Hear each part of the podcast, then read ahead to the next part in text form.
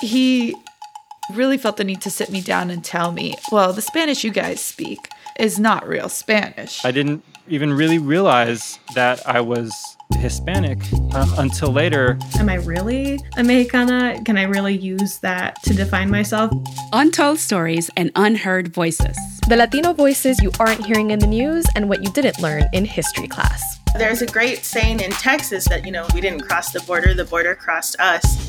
I'm Liz, founder of Pulso, a nonprofit media startup that reaches more than a million Latinos across the country with our news, history, and culture content by and for Latinos.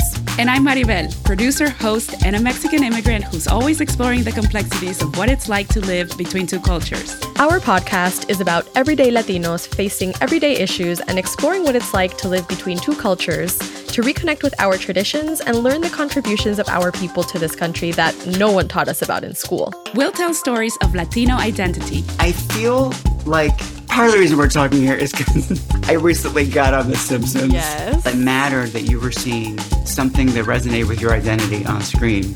We'll tell stories of Latino history.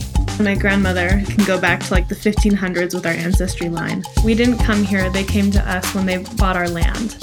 We've been a part of this great American experiment since its very beginning. From the halls of Congress to the stages of Broadway, even the food we consider to be American.